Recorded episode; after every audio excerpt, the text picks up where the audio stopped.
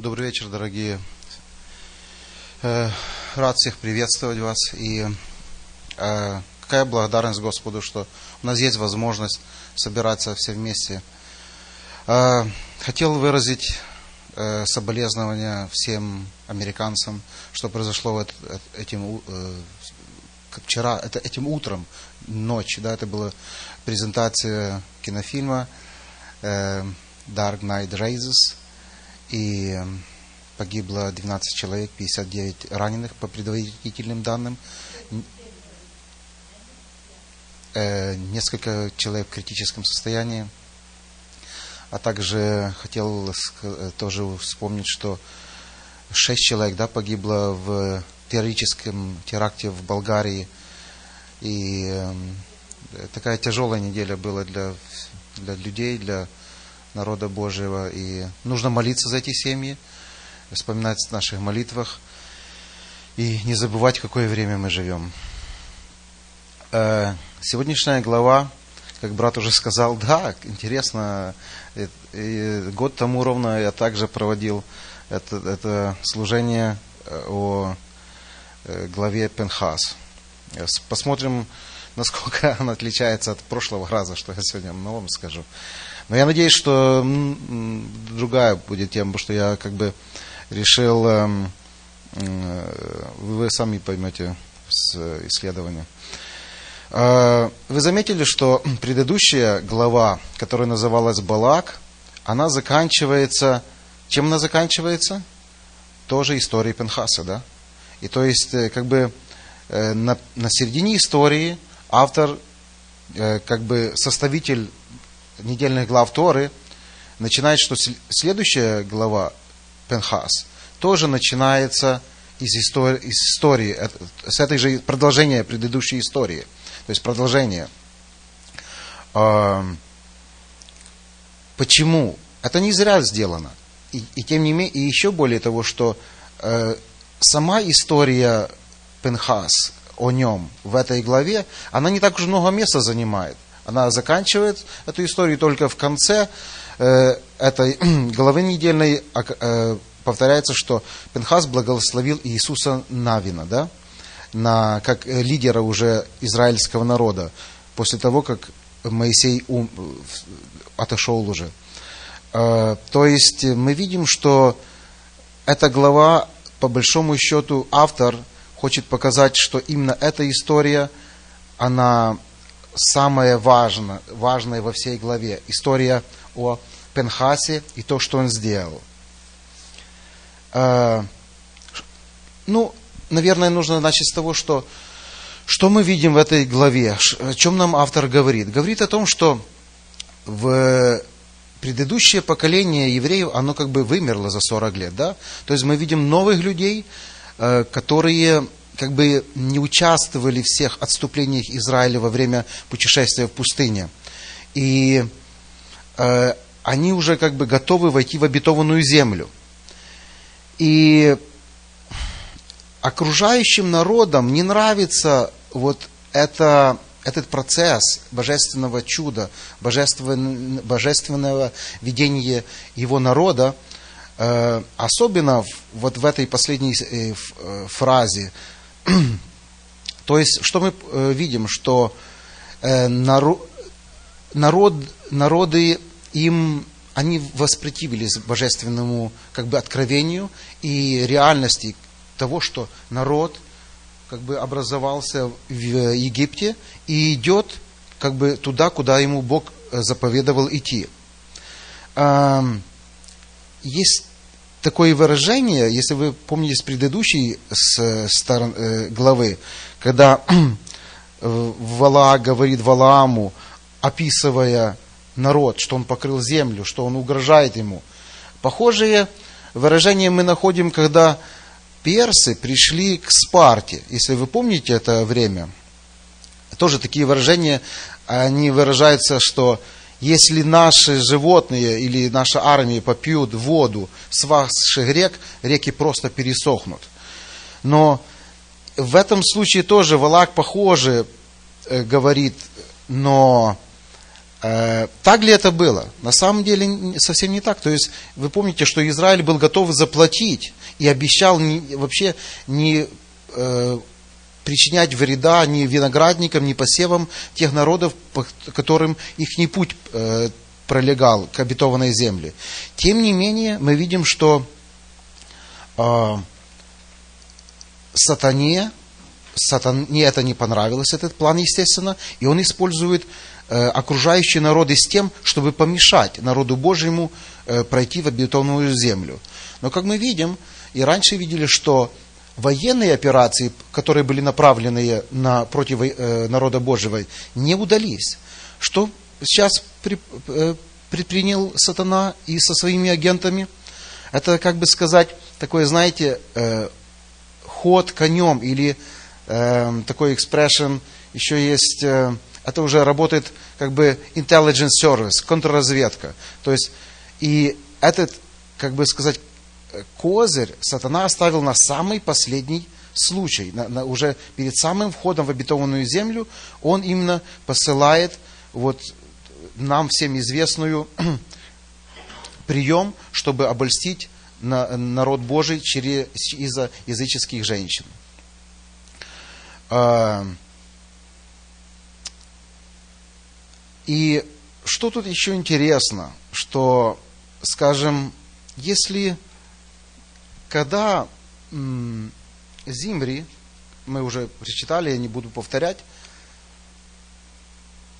подошел к, э, с этой женщиной, которая тоже была дочь э, ведущего э, деятеля и э, вождя из э, медиамского народа, э, он как бы посмотрите, какой был приказ Господа в предыдущей главе, чтобы Моисей повесил всех тех, которые отступили от, э, от истины, да? кто был замешан в том, что он пошел в чужой стан, они пошли в чужой стан, были э, вовлечены в идолопоклонство, Моисею Господь сказал, чтобы он их всех повесил. Почему повесил? Потому что это должно было быть, э, как бы сказать, показательный студ чтобы все видели, к чему привело это. Но э, Зимри идет дальше. Он, приходит, он приводит эту женщину в стан израильский. То есть, если до этого мы видим, что израильтяне пошли в, в вражеский стан и начали заниматься поклонством, мы видим, это уже следующий шаг. Зимри приводит женщину, и Талмуд говорит, что э, Зимри обвинил Моисея в том, что его жена Сапфора тоже из Медиана. То есть он говорит практически, а чем эта женщина хуже твоей? Почему я не, могу делать то, что я считаю нужным? А, и как бы в этом произошло ла заминка. Заминка произошла, потому что лидеры, те, которые должны были сделать шаг ответственный, они не сделали его. И вот тут получается, что Фенес, он, мы не знаем, какой у него был возраст, но Талмуд говорит, что он был молодым человеком, то есть до 30 лет. Потому что в определенных списках его имя не указывается, он берет и, как мы знаем, он убивает этих, э, эту пару. Э, но мы знаем, что убийства и справедливые убийцы, убийства проходили не раз и не два в предыдущих историях Торы. Да? Почему автор выделяет именно этот случай так, так важным. Почему он и э, называет всю главу именем этого человека, и что он хочет нам э, сказать. Э, и вы знаете, чтобы... Вы же знаете, что эм, имя Пенхас, он, оно не употребляется слишком часто в Библии. Где мы видим, когда он повторяется это слово опять, это имя, этот человек – вот только в начале этой главы, по большому счету, и в конце, когда он благословляет Иисуса Навина. Да? То есть, э, чтобы узнать о нем больше, нужно найти какие-то параллели. И с какими... Есть такой метод исследования э, в Библии, называется типология. Э, когда один, одна личность, он как бы тип этого в будущее или в прошлое. Желательно, как правило, в будущее. А, и вот, ссылаясь на Талмуд, это говорится в Захар, часть 2, страница 1906. Опять я не знаю, как Захар в этом издании поделен, потому что 1900 страниц.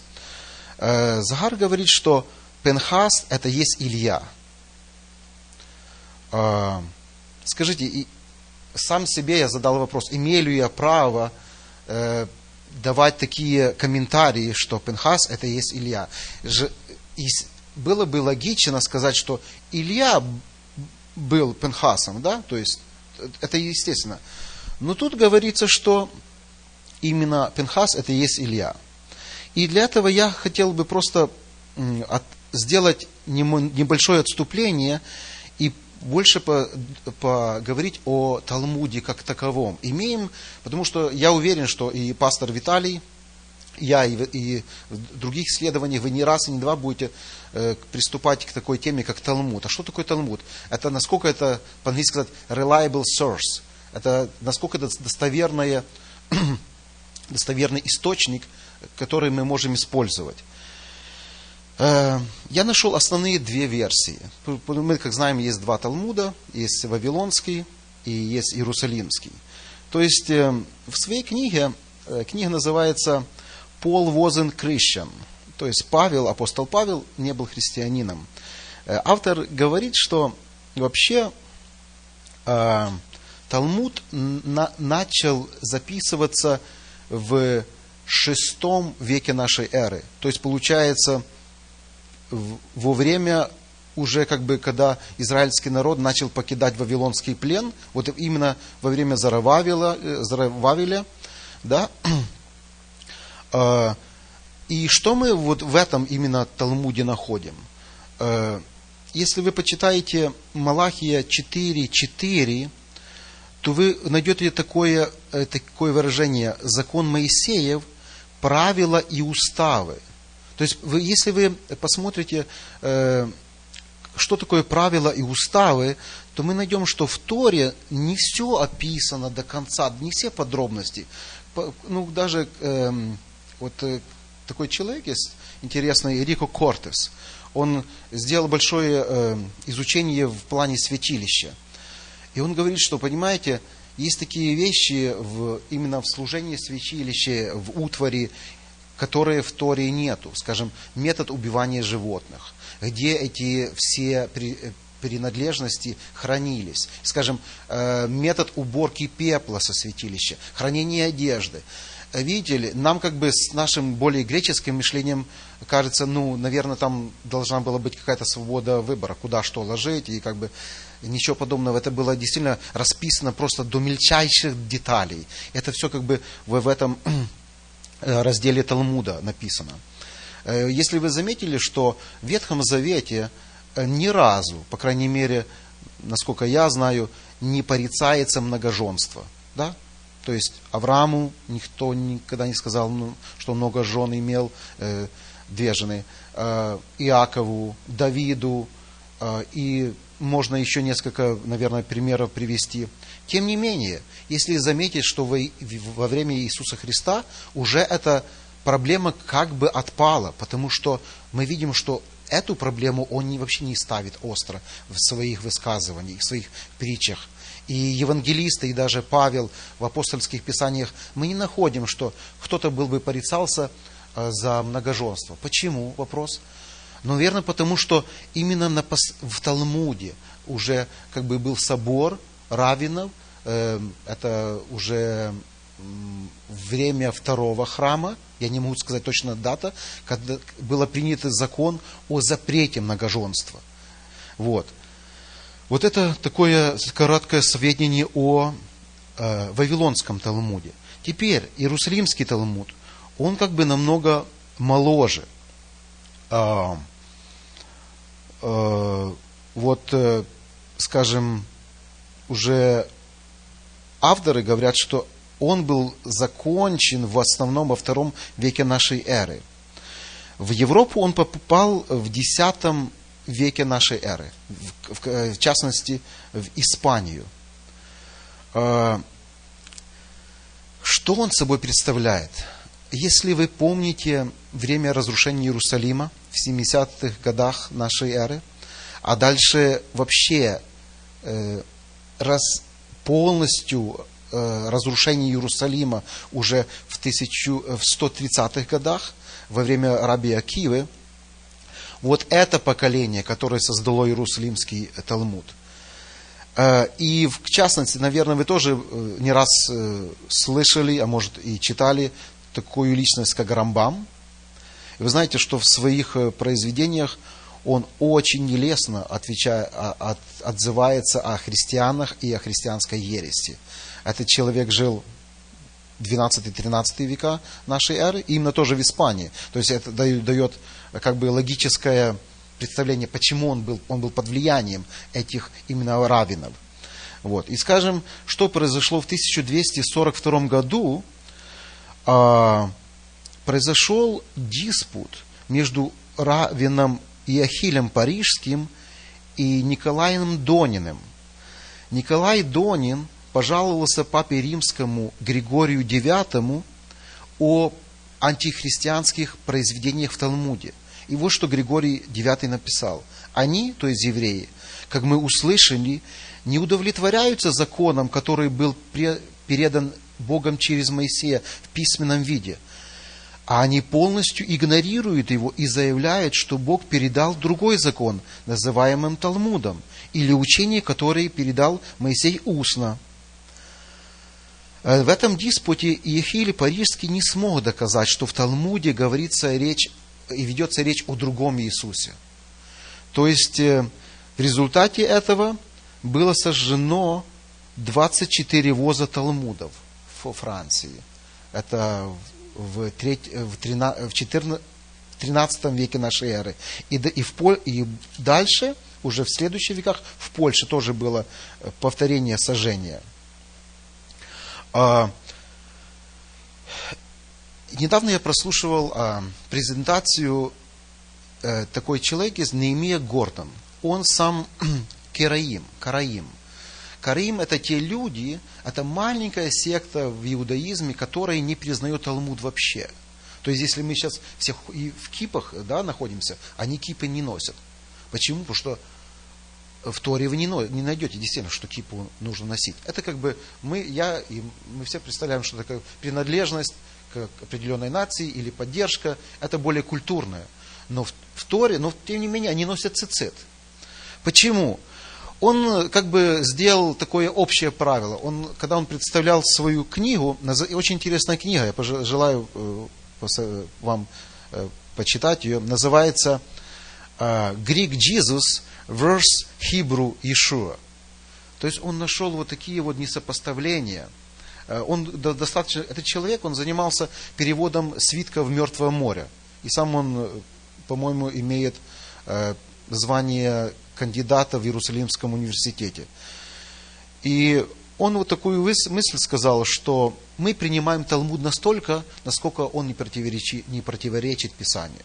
И я с ним вполне согласен.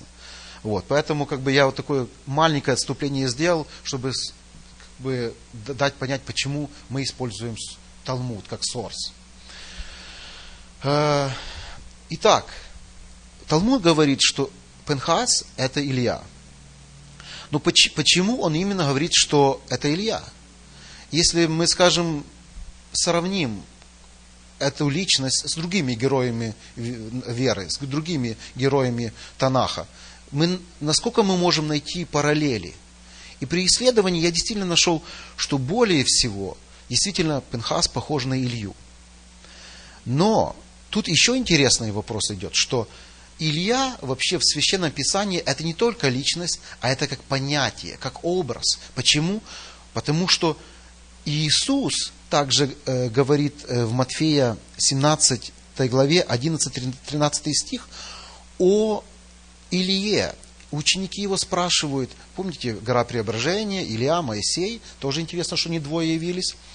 А, ученики спрашивают, мы думали, что Моисей должен прийти после. Он говорит, Моисей уже, э, э, Илья должен прийти после. Иисус отвечает, Илья уже был. И они, дальше говорится, он указал на Иоанна Крестителя.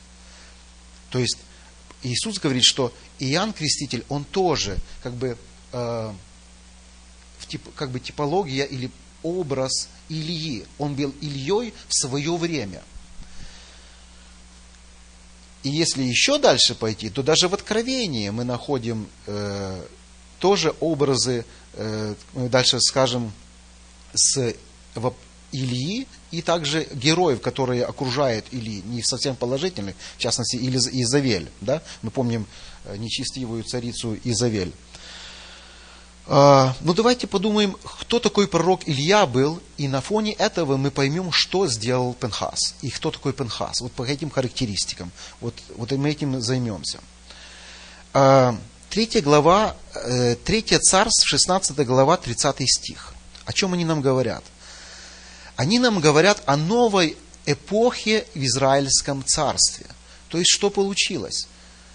А, буквально за каких-то 300 400, за 300 лет, плюс-минус, за 300 лет, что получилось с Израилем. Э, я говорю, отчитываю от Давида, от, в то время, когда э, принципы и категории праведности были на очень высоком уровне в израильском народе. Что получилось уже во время Ильи?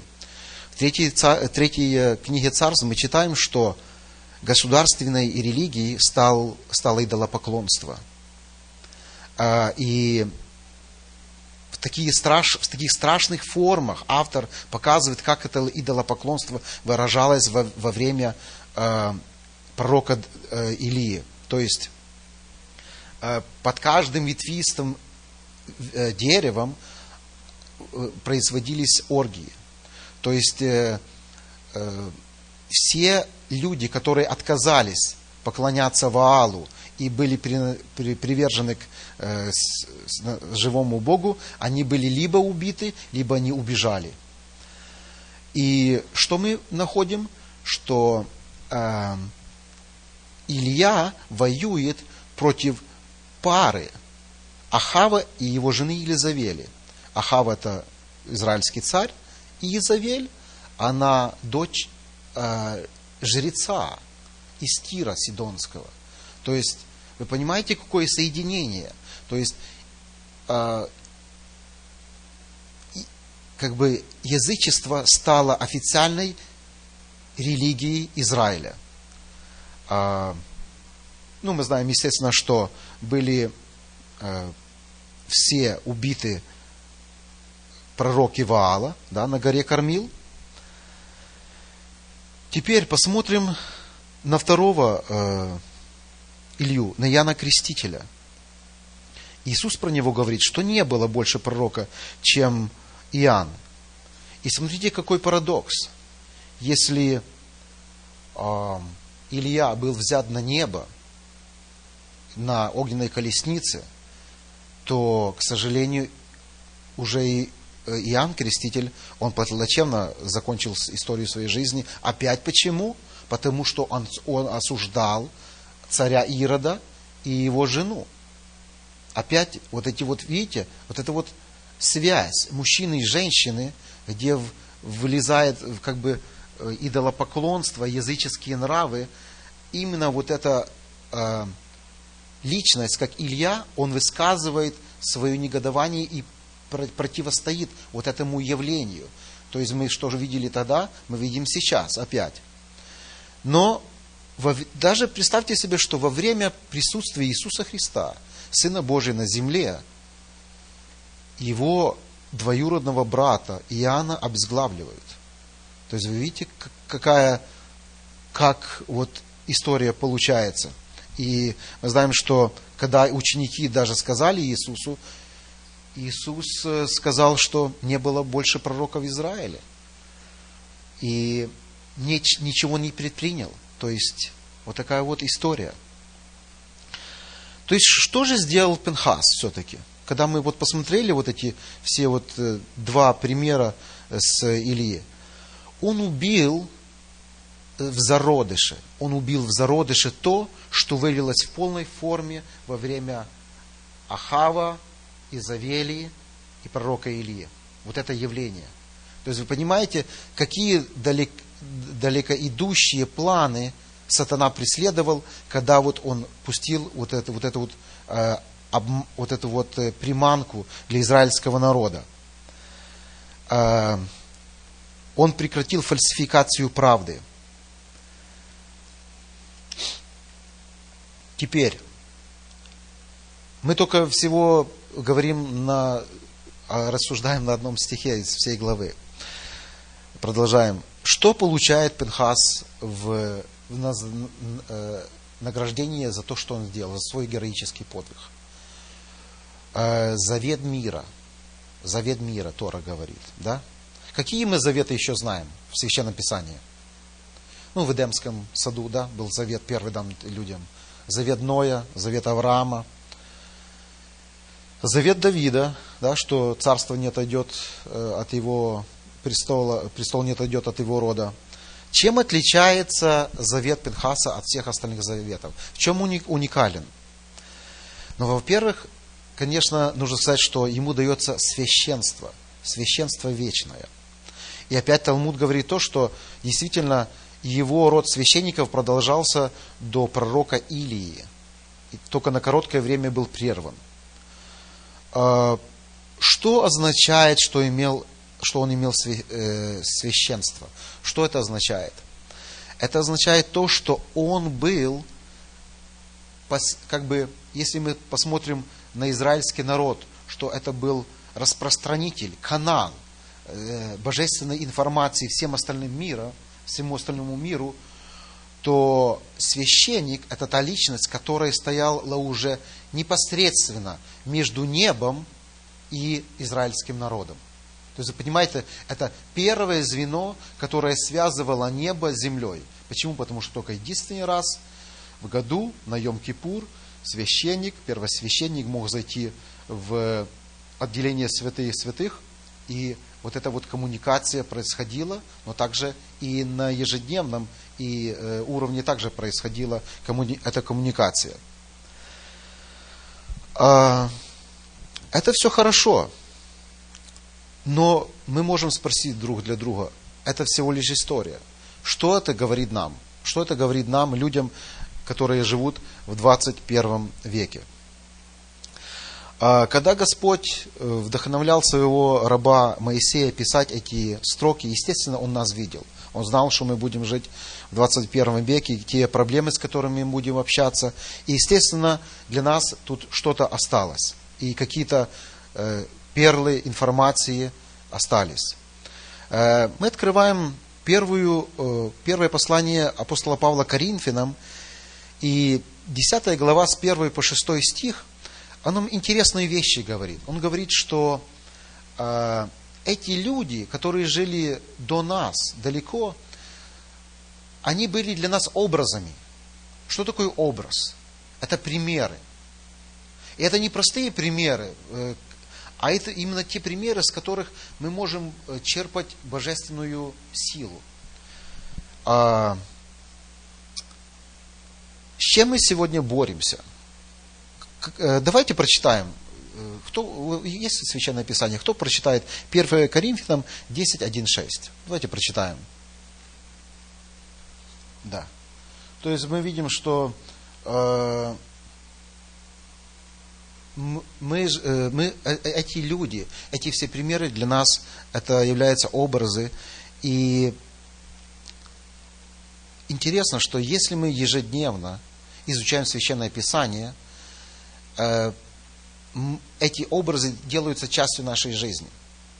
Посмотрите, э, даже вот эм, я также хотел вам такой элемент сказать, когда Пенхас получил вот это вот родословное священство в благословение, доводилось бы вам когда-то встречать людей, которые в потомственно являются священниками или раввинами? Мне приходилось. Как?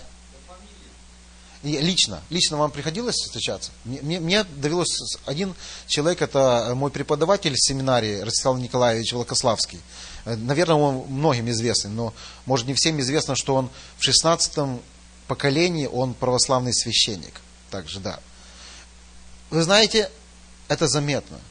Также у, э, у нас в Ванкувере, когда я ходил э, на уроки к Рабию Дубровскому, вы понимаете, хотя эти люди, может быть, не совсем все правильно соблюдали, не совсем все правильно делают. Но то, что из родословия в родословие им передается уважение к Всевышнему и правильная информация в, то, в том, кто был создан, как было создано.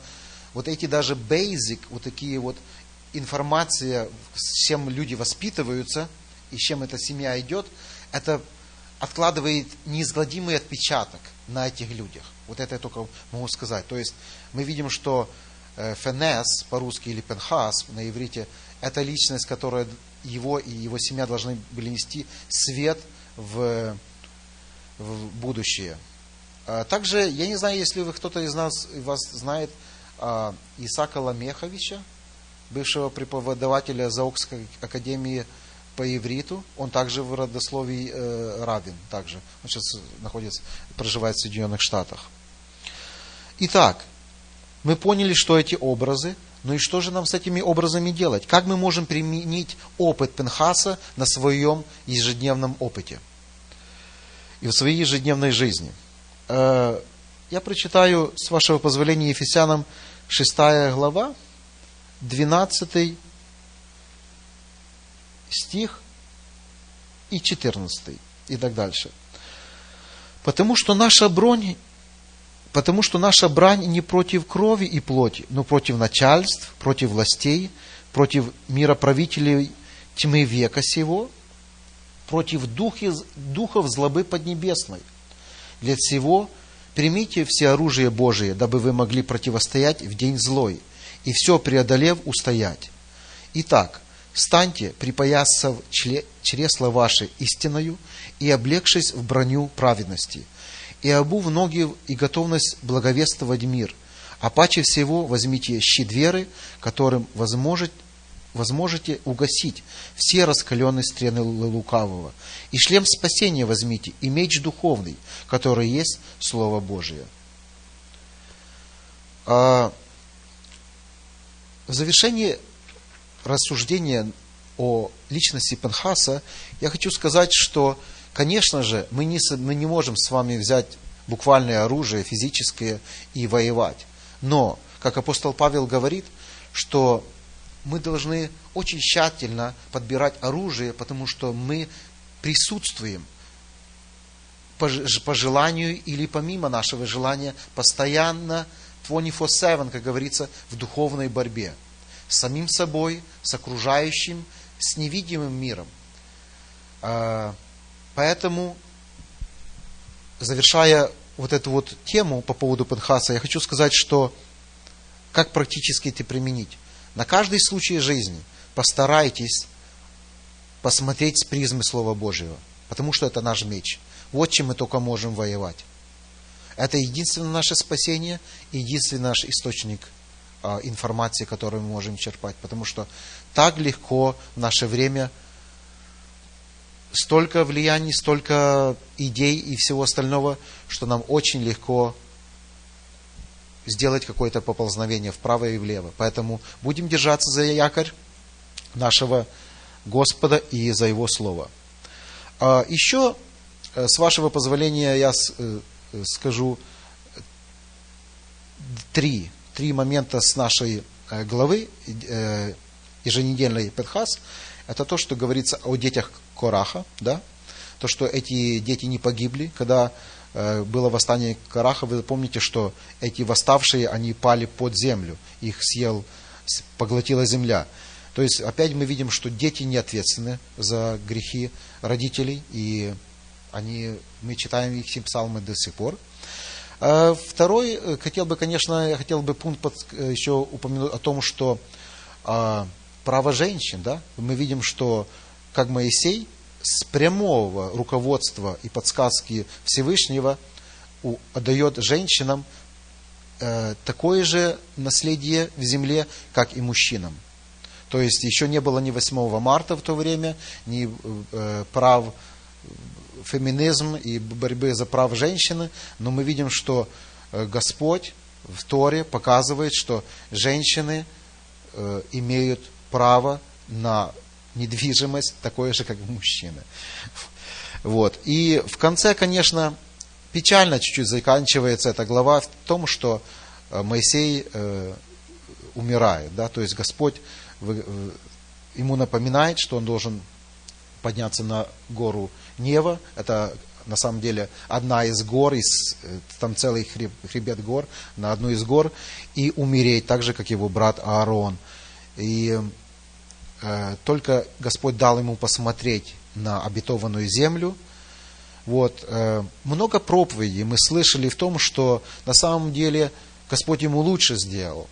Я лично слышал несколько проповедей, потому что вместо того, чтобы он просто умер и лежал в земле, как апостол Иуда говорит нам, что он был воскрешен, потому что э, ангел, у них был аргумент, у них был спор с сатаной о теле Моисея. Опять проливается свет о том, что о вечности души, да, что для чего, если душа вечно существует, для чего нужно было тело Моисею. Тем не менее, э, мы знаем, что уже в Новом Завете Моисея видели ученики на горе преображения – Интересно, опять Талмуд говорит, что э, про Моисея, что он, ну опять, как, относись к нему, то ли это подсказка какого-то из авторов раввинистических, то ли на самом деле это было. Но Талмуд говорит такую интересную вещь, что когда Господь сказал Моисею распределить землю, у Моисея, который знал, насколько Господь милостивый и прощающий, Господь столько простил раз израильский народ, вспомните, Золотого Тельца, и Перепелов, и сколько Господь их прощал. Он подумал, что Господь ему тоже простил. Может, Господь снимет ему эту вину и разрешит ему войти в обетованную землю. Но нет. Господь все-таки сказал однозначно, что э, Моисей должен умереть, и никто не знает, как Талмуд говорит, где эта могила находится и где находится погребение Моисея. Но мы знаем, где он, что Моисей сейчас находится на небе с Господом. И будем ждать скорого пришествия нашего Господа Иисуса Христа. И с Его помощью тоже мы увидим Моисея и Илью на небе.